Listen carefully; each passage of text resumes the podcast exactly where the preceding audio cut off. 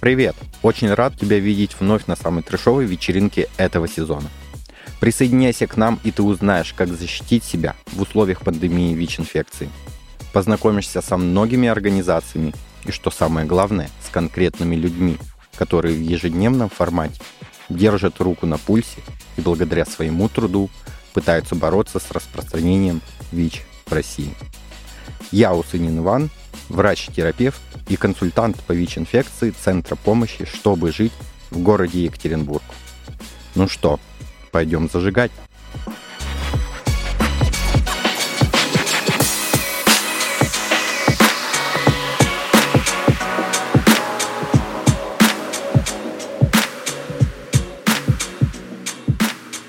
Здравствуйте, дорогие друзья. Наш сегодняшний гость – врач-инфекционист, медицинский директор фонда СПИД-центр Антон Юрьев. Привет.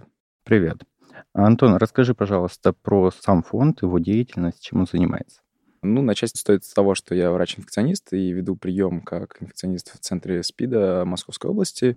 И помимо этого я работаю медицинским директором, то есть веду разные проекты, в большей степени касающиеся медицины в фонде СПИД-центра. Это могут быть просветительские проекты, как наша, например, школа молодого врача. Это могут быть какие-то консультативные истории, например, доконтактная профилактика, постконтактная профилактика. Это могут быть какие-то волонтерские истории, лекции, мастер-классы. И это могут быть исследования исследования, в том числе связанные с качеством жизни людей, живущих с ВИЧ. Это довольно большая сфера деятельности, которую мы стараемся охватить именно то, что невозможно сделать на базе центра СПИД как больницы, да, но то, что очень важно в контексте помощи людям, живущим с ВИЧ. По названию фонд СПИД.центр понятно и так, чем он занимается, но можешь, пожалуйста, поконкретнее, какие услуги может получить вот буквально обыватель, тот, который первый раз пришел в ваш фонд? Если коротко, да, это помощь э, людям, живущим с ВИЧ, и тем, кто имеет высокие риски инфицирования, но в целом всей популяции, потому что у нас в фонде можно пройти бесплатно анонимное тестирование на ВИЧ, и не только на ВИЧ, но и на другие инфекции, такие как гепатиты, сифилис. Кроме того, у нас есть консультативная помощь, то есть когда человек сталкивается с проблемой ВИЧ-инфекции, что делать, куда идти, группы поддержки. Как мы шутим сами, что у нас в фонде есть такие разнообразные группы поддержки, что осталось только группа поддержки для любителей чихуашек завести, mm-hmm. а все остальные уже существуют, потому что это и группы людей, живущих с ВИЧ, это группы родственников, которые живут или там а, являются родственниками людей, живущих с ВИЧ. Это и группы там анонимных наркоманов, группы э, людей, которые зависимы от каких-то других наркотиков, группы поддержки для трансгендерных людей и много-много-много чего еще, что укладывается во все аспекты профилактики ВИЧ ВИЧ-инфекции, потому что тема ВИЧ-инфекции, она многообразна, и к ней стоит подходить именно с разных сторон, что мы и стараемся делать. Кроме того, у нас есть большое количество публичных каких-то массовых мероприятий, вроде лекций, там, мастер-классов, тренингов для разных людей. У нас есть э, другие программы, например, вот «Школа молодого врача», где мы рассказываем о ВИЧ будущим специалистам, которые хотят знать больше и которые стремятся оказывать медицинскую помощь людям, живущим с ВИЧ, качественно. И довольно большое разнообразие других проектов, от медицинских конференций до каких-то локальных активностей для врачей. Поэтому мы стараемся охватить как можно больше разных людей и вовлечь их в тему профилактики ВИЧ-инфекции. Да, действительно, очень большую работу вы делаете. Но скажи, пожалуйста, фонд «Спеццентр», он только для Москвы непосредственно, да? Нет, у нас есть также наше региональное отделение в Нижнем Новгороде и Санкт-Петербурге. То есть у нас три города, которые представлены сейчас, и мы работаем над тем, чтобы этих отделений стало еще больше, потому что мы хотим, а, чтобы те регионы, которых, может быть, профилактики недостаточно, или она ведется не так активно, как хотелось бы, они были покрыты, и мы ставим это нашей задачей. Ну а насколько вообще ты считаешь э, ВИЧ распространенной проблемой не только в России, но и во всем мире? Потому что по данным Мирной организации здравоохранения на сегодняшний день как бы ежегодно регистрируется прирост все-таки ВИЧ-инфицированных порядка там полутора миллионов в год в принципе, задета пандемией, опять же, на сегодняшний день, по данным ВОЗ, 37,7 миллионов человек. Насколько ты считаешь эти цифры действительно реальными, приближенными к реальности? Ведь много, даже из собственной практики могу сказать, многие люди даже не знают свой ВИЧ-статус. Действительно, ВИЧ-инфекция — это большая пандемия. Она касается всех стран. Нет такой страны, где практически не, нет хотя бы одного человека, живущего с ВИЧ. Но при этом есть такой глобальный тренд, что количество новых случаев в целом с каждым годом уменьшается. Да, и это сделано благодаря эффективным мерам, которые внедрялись. Мы можем потом отдельно про это поговорить. Но в России ситуация чуть сложнее, потому что только за последние годы мы видим некую тенденцию снижению, но глобально, конечно, количество новых случаев у нас все еще достаточно большое.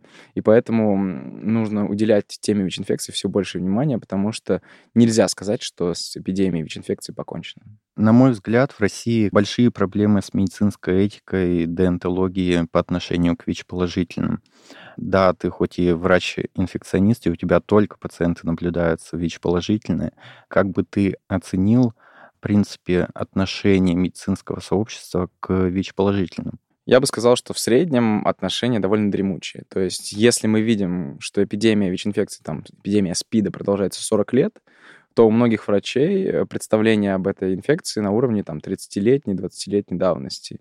Те люди, которые оказывают помощь не по профилю, то есть не по ВИЧ-инфекции, они, как правило, очень мало знают про ВИЧ, и каждый день мы слышим эти истории про отказы в плановых операциях, меня есть пациент, который не может э, себе сделать зубные импланты уже там третий месяц, потому что как только узнают о том, что у него ВИЧ-инфекция, ему под другим предлогом, но отказывают частные клиники, где, в общем-то, они заинтересованы в том, чтобы провести ну, операцию. Ну, а с чем это связано прежде всего, как ты считаешь? Ну, безусловно, это отсутствие полноценного понимания темы ВИЧ-инфекции. И следующее за этим страхи и дискриминация, потому что вот эта вот стигма, да, ярлык, который навешен на человека с ВИЧ-инфекцией, которому проще отказать, чем а, создавать какие-то сложности себе, как кажется этим врачам, да, создавать проблемы, объяснять. Вот у меня в системе, там, допустим, да, говорит мне врач, эта карта пациента горит красным цветом. То есть мне система ее не пропускает.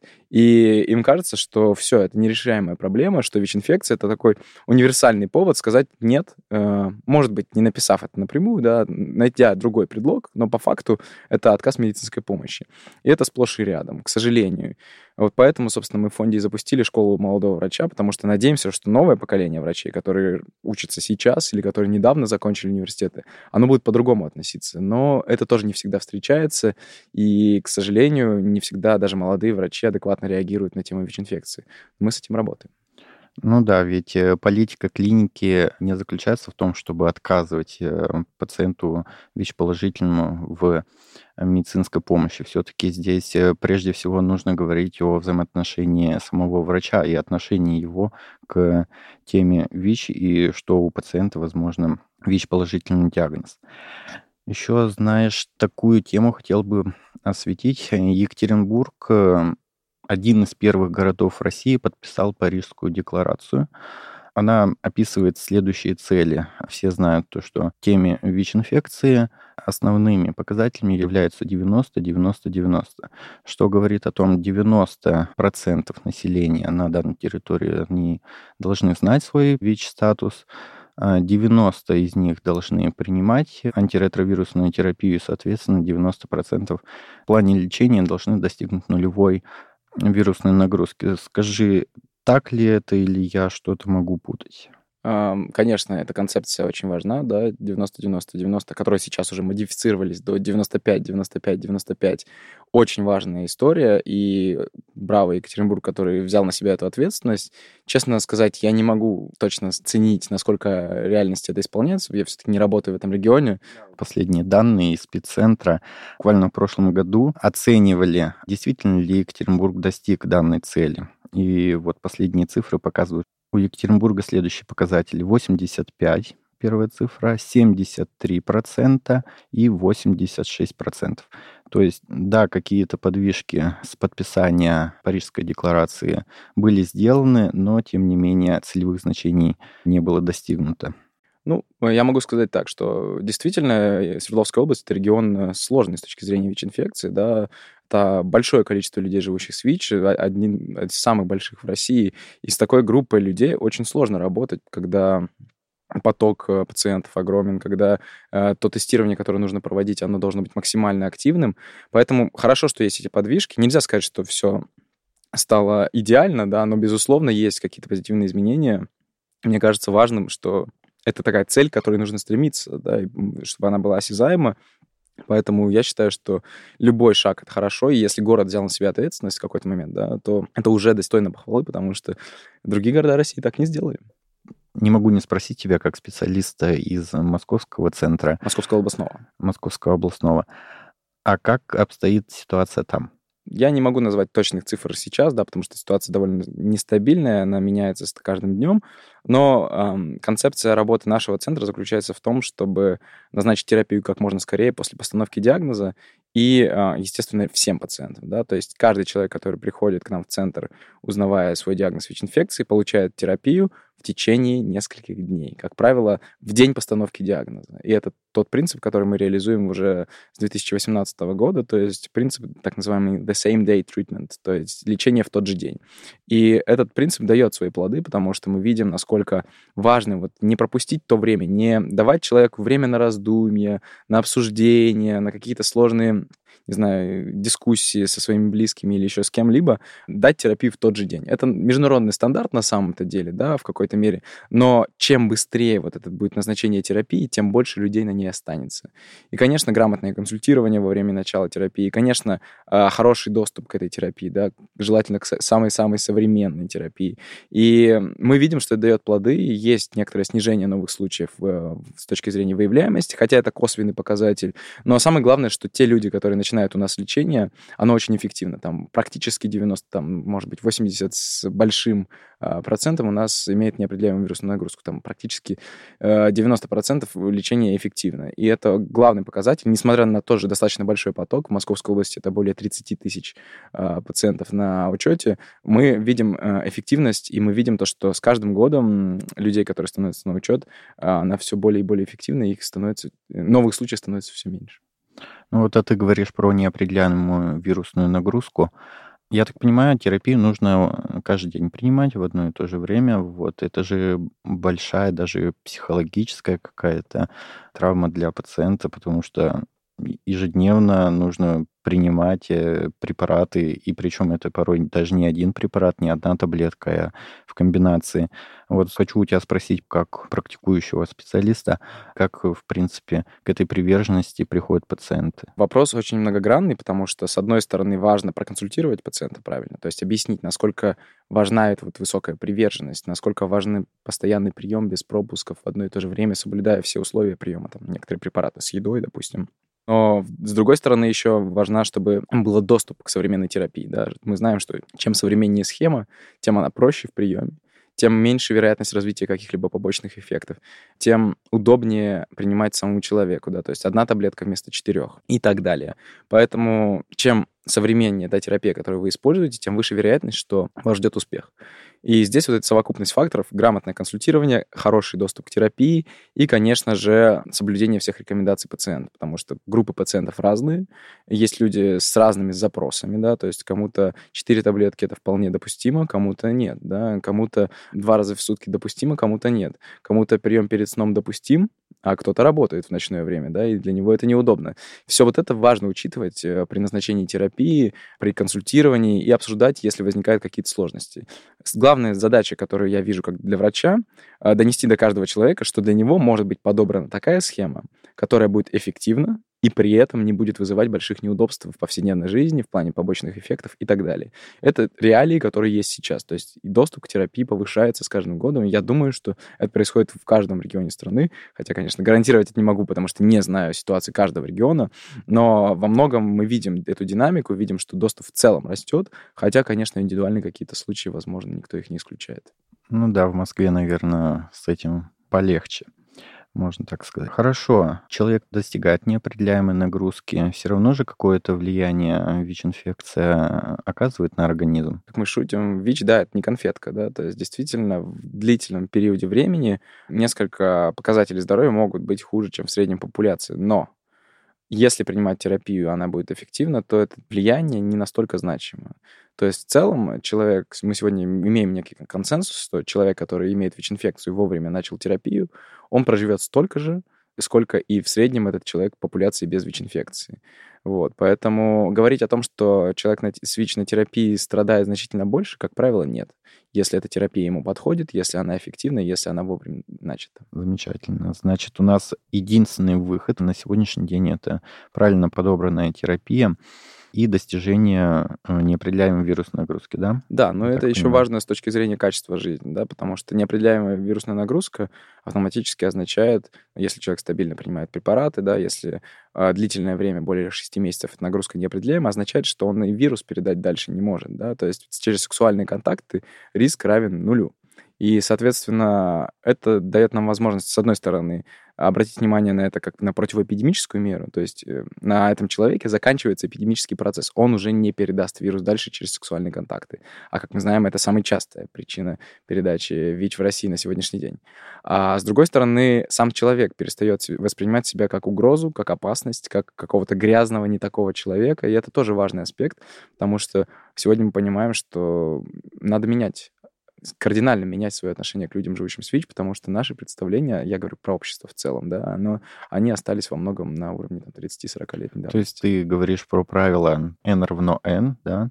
Ты всегда используешь э, консультацию вот по поводу этого правила со своими пациентами? Я стараюсь делать это всегда. Почему? Потому что, с одной стороны, это может быть мотивирующим фактором. Вот мы говорили, как повысить приверженность, да, как э, мотивировать человека на то, чтобы принимать терапию ровно так, как мы ее рекомендуем n равно n, это может быть еще одним фактором, когда а, человек просто более мотивирован. Он знает, что если будет все делать правильно, то это будет эффект, и это будет означать, что он не сможет передать вирус.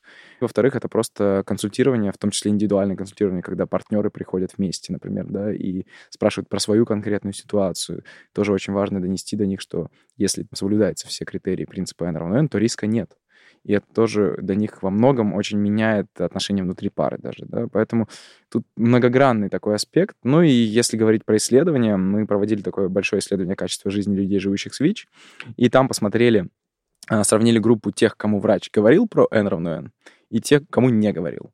Так вот, э, те, кому говорил, достоверно чаще имели неопределяемую вирусную нагрузку и более высокое состояние качества жизни, такие показатели, как физическое здоровье, сексуальное здоровье и общее здоровье. То есть N равно N — это такая, конечно, не магическая фраза, которая все решает, но во многом это та фраза, которая является частью полноценного диалога о ВИЧ-инфекции на сегодняшний день. В 2021 году, я считаю, это должен быть неким стандартом обсуждения темы ВИЧ-инфекции. Да, наверное, в обсуждении нужно обязательно упоминать э, об этом правиле. А ты не можешь подсказать, когда оно было принято впервые, когда вот проводились эти исследования? Первые исследования были опубликованы в 2016 году. Это исследование HPTN 052. Дальше была еще целая серия исследований, которая называлась «Партнер», где тоже большое количество пар где один партнер положительный, другой отрицательный участвовали. И еще было одно австралийское исследование Opposites Attract.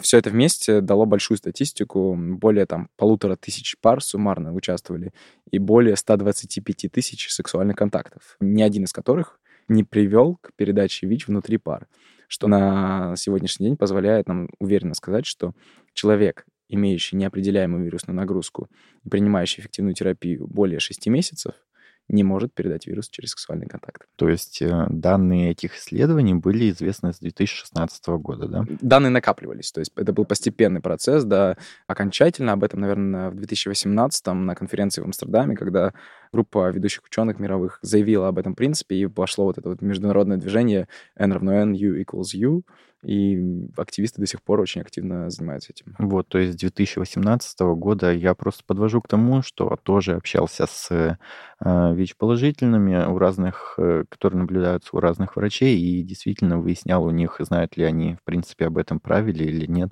и вообще осведомленность по поводу терапии. Очень маленький процент, там, я не знаю, человека два, наверное, из десяти, в принципе, слышали об этом правиле, а там один человек из десяти, он подробно обсуждал это со своим лечащим врачом? Ну, это процесс, это долгий процесс, потому что когда вы 20 лет говорили, что риск есть, очень тяжело начать говорить, что риска нет. Это тоже нужно понимать, что перестроиться просто даже и врачу, и самим людям, живущим с ВИЧ, потому что я знаю активистов, вот, например, мой коллега из Швейцарии, он часто говорит о том, что представьте мне вот эти исследования, я все понимаю головой, но морально мне очень тяжело. Мне отказ... тяжело отказаться от презерватива, когда я всю жизнь думал, что так можно передать ВИЧ. И это просто особенность человеческой психики. Это нормально принимать что-то новое не сразу, но просто задача наша, как врачей, доносить эти медицинские факты. Я считаю, что просто пациенты имеют право знать об этом принципе, а дальше уже их задача, если они совпадают, если они подходят под эти критерии, то отлично, это прекрасно. Если нет, значит, работать над тем, чтобы это происходило. Вот смотри, еще хотел с тобой обсудить один момент. Эпидемии ВИЧ уже порядка 40 лет. До сих пор ВИЧ считается действительно неизлечимым заболеванием. А вообще, есть какие-то подвижки в сторону того, что когда-нибудь мы наконец-то найдем это чудодейственное лекарство, которое полностью избавляет организм человека от ВИЧ-инфекции. И насколько продвинулась медицина в этом плане, в поиске вот этого самого лекарства? На сегодняшний день излечение полное да, от ВИЧ-инфекции выглядит труднодостижимым. То есть э, сейчас у нас нет четкого понимания, какие именно механизмы и как именно действовать для того, чтобы избавить организм полностью от вируса. Да, есть много научных разработок, есть и а, молекулярные технологии, и система CRISPR-Cas, про которую все говорят, и моноклональные антитела, про которые тоже все говорят в контексте лечения ВИЧ-инфекции в том числе. Но эти разработки такого отдаленной перспективы, да, то есть на ближайшее время мы не увидим результатов, которые могут быть внедрены в практику очень быстро. Есть надежда, есть э, надежда на то, что мы поймем, как устроены, например, организмы так называемых элитных контроллеров, да, то есть те, кто без лечения контролирует заболевание какое-то время. А, к сожалению, это очень маленький процент людей, там меньше пяти э, человек на тысячу человек, но все-таки а, такие люди существуют, и если мы поймем, например, как устроен их организм, чем он отличается от остальных, и почему их организм может какое-то время контролировать ВИЧ-инфекцию без лечения, а у остальных нет, а, возможно, это будет разгадкой. И вот недавний случай так называемого стерилизующего иммунитета, то есть когда женщина из Аргентины как раз как заявляется, полностью излечилась, именно пример такого суперконтроля ВИЧ-инфекции, когда ее иммунитет, ее Т-киллеры, так называемые, были настолько сильны, что они позволили полностью элиминировать вирус из организма. Такое встречается не то чтобы редко, не, не то чтобы очень редко, а просто невероятно редко. То есть это какой-то совсем, э, по-моему, второй случай вообще во всем мире за всю историю. Но этот пример может дать нам какой-то ключик к разгадке, да, дать нам понять те молекулярные механизмы или те иммунные механизмы, которые позволяют, позволяли ей это сделать. И поэтому я думаю, что в перспективе там 15-20 лет у нас будет какой-то эффективный метод. Но в ближайшее время, скорее всего, нет.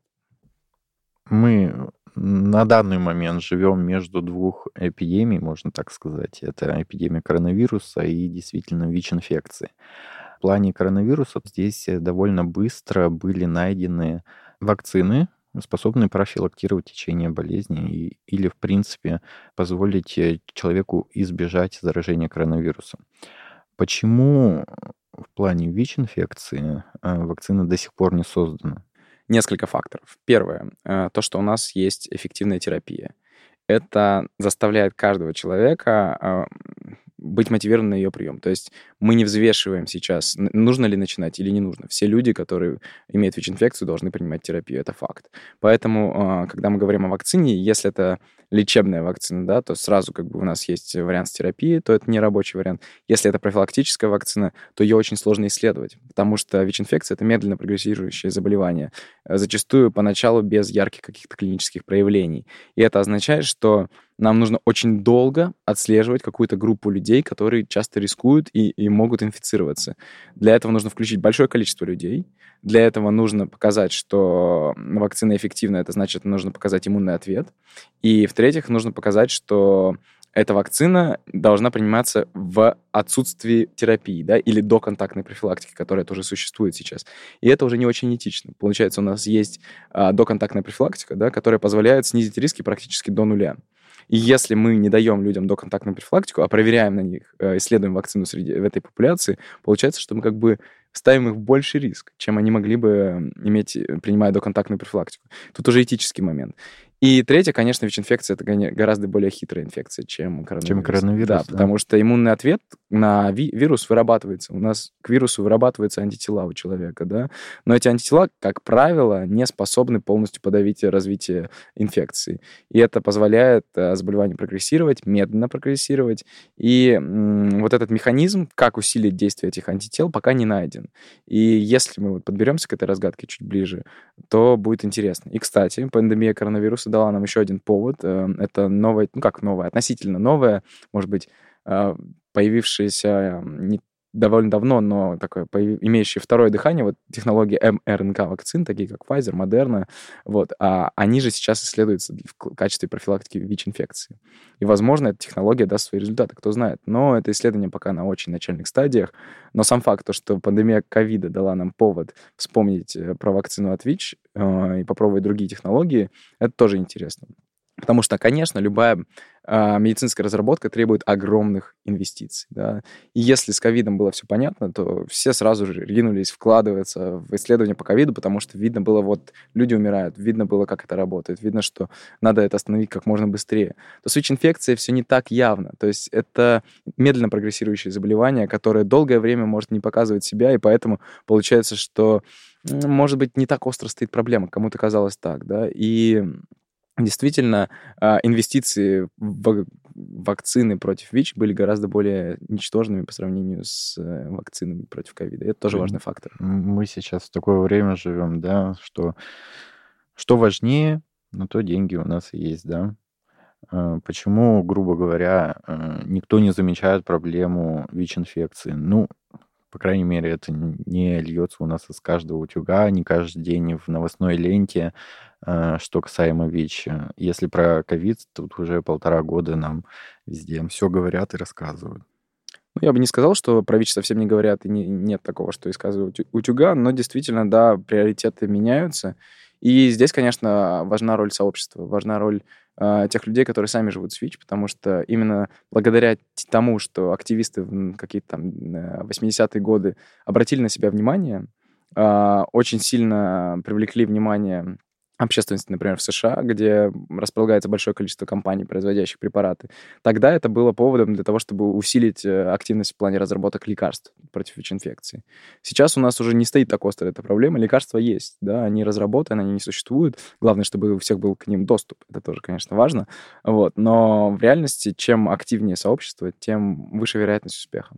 Еще не могу не заметить. В прошлом году тоже, когда только разгоралась эта пандемия с коронавирусом, э, концерн Вектор, который разработал, кстати, вакцину от э, коронавируса, Пивак Корону, буквально за месяц до этого открытия анонсировал новость о том, что наконец-то в третью стадию вступает вакцина от ВИЧ-инфекции EpiVac-ВИЧ. Как ты думаешь, э, сможет ли эта вакцина, в принципе, стать эффективной? Ну, все-таки это российская разработка, скорее всего. Я, как истинный патриот, в нее очень верю. Э, Я очень много пытался найти данные по исследованиям этой вакцины, к сожалению, не обнаружил ничего. Я не могу сказать, что она хорошая или плохая, потому что у меня нет никаких данных, чтобы оценить ее какую-то эффективность, безопасность и что-либо еще. Если это будет опубликовано, мы можем сделать какие-либо выводы. На сегодняшний день, так скажем, в научном поле ее не существует. Плакали все мои, значит, э, надежды на российскую вакцину. Еще хотелось бы услышать твое видение, в принципе, по пандемии ВИЧ в Европе и в России, вот это вот сравнение, потому что в Европе действительно мы регистрируем спад в течение нескольких э, лет выявления новых случаев, то в России ситуация обратная. Почему, с чем связано, как ты думаешь, э, какие нас ждут новые горизонты? В России также мы будем взлетать по выявлению новых случаев или нет? Ну, я напомню, что Россия тоже входит э, с точки зрения Всемирной организации здравоохранения в регион Европа, да, и есть разная Европа. Если это Западная Европа, да, то там ситуация одна, что эпидемия ВИЧ-инфекции сконцентрирована в ключевых группах и э, пополняется за счет э, людей, которые не родились в этом регионе, но мигрировали туда. Часто это мигранты из Африки, например. То есть там, по сути, эпидемия взята под контроль, и она проявляется только в узких кругах ключевых групп и то в небольшом количестве.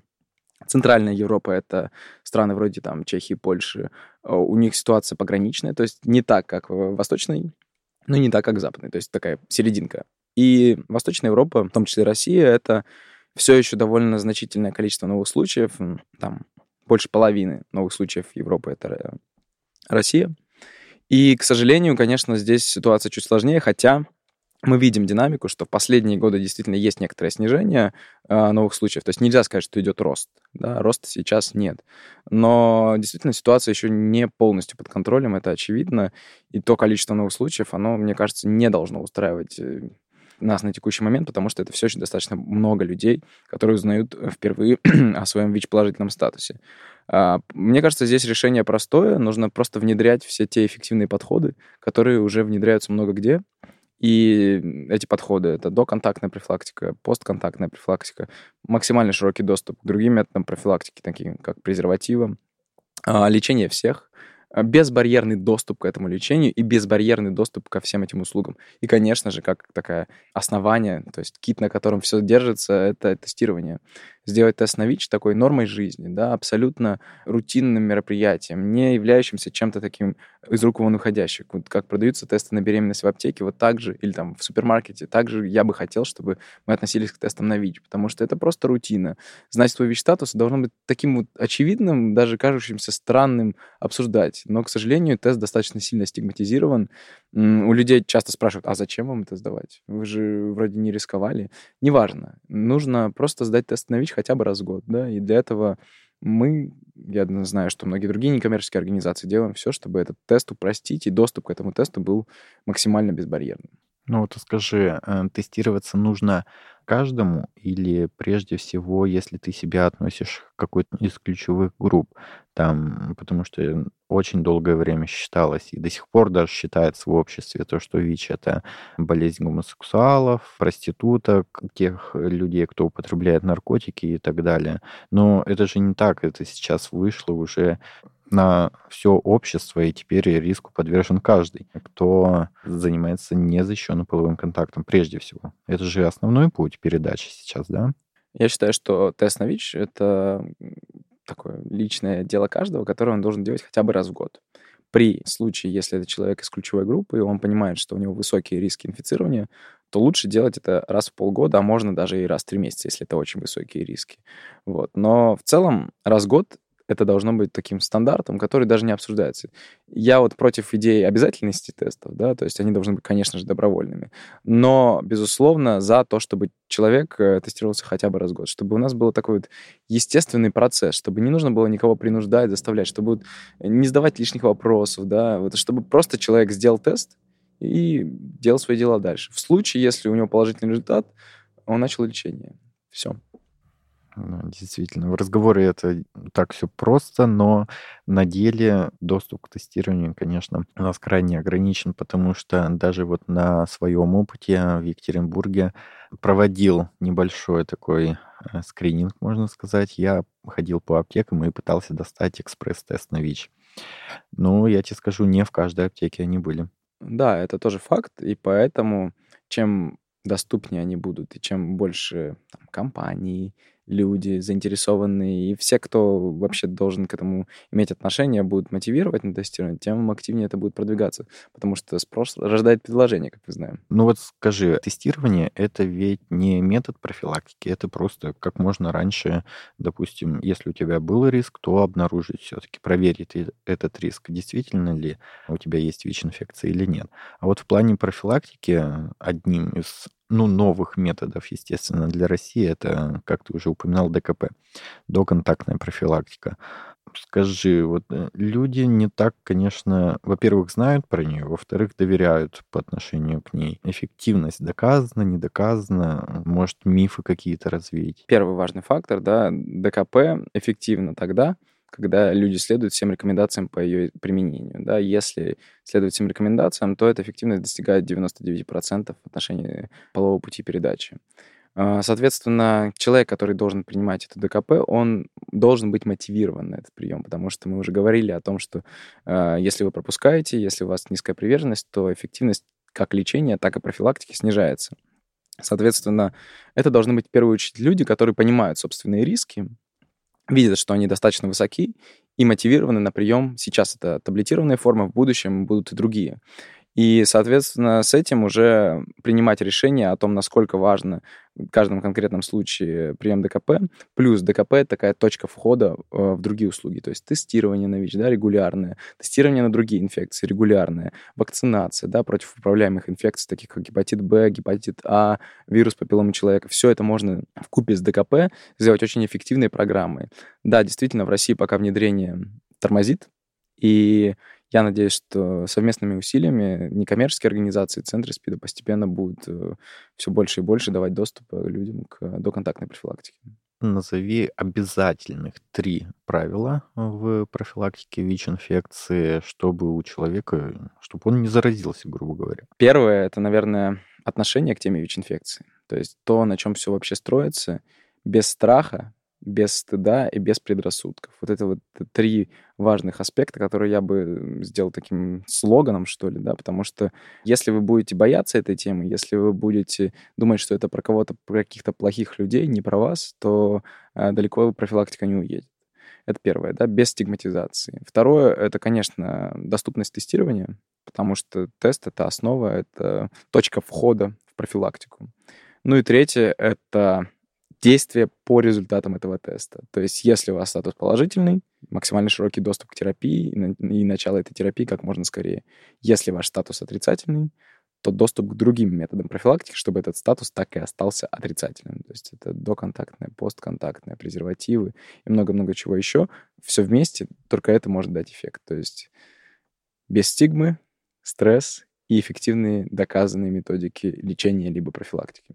Большое спасибо. Был очень, э, я надеюсь, полезный и э, содержательный у нас разговор, который непосредственно поможет всем, кто слушает этот подкаст. У нас в гостях был Антон Еремин, это врач-инфекционист э, Центра СПИДа в Московской, области. области и медицинский директор фонда СПИД.Центр. Спасибо. Спасибо большое, Антон.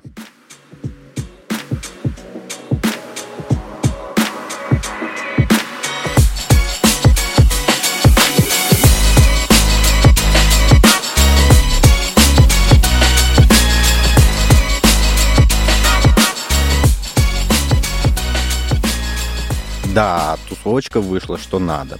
До сих пор жарко.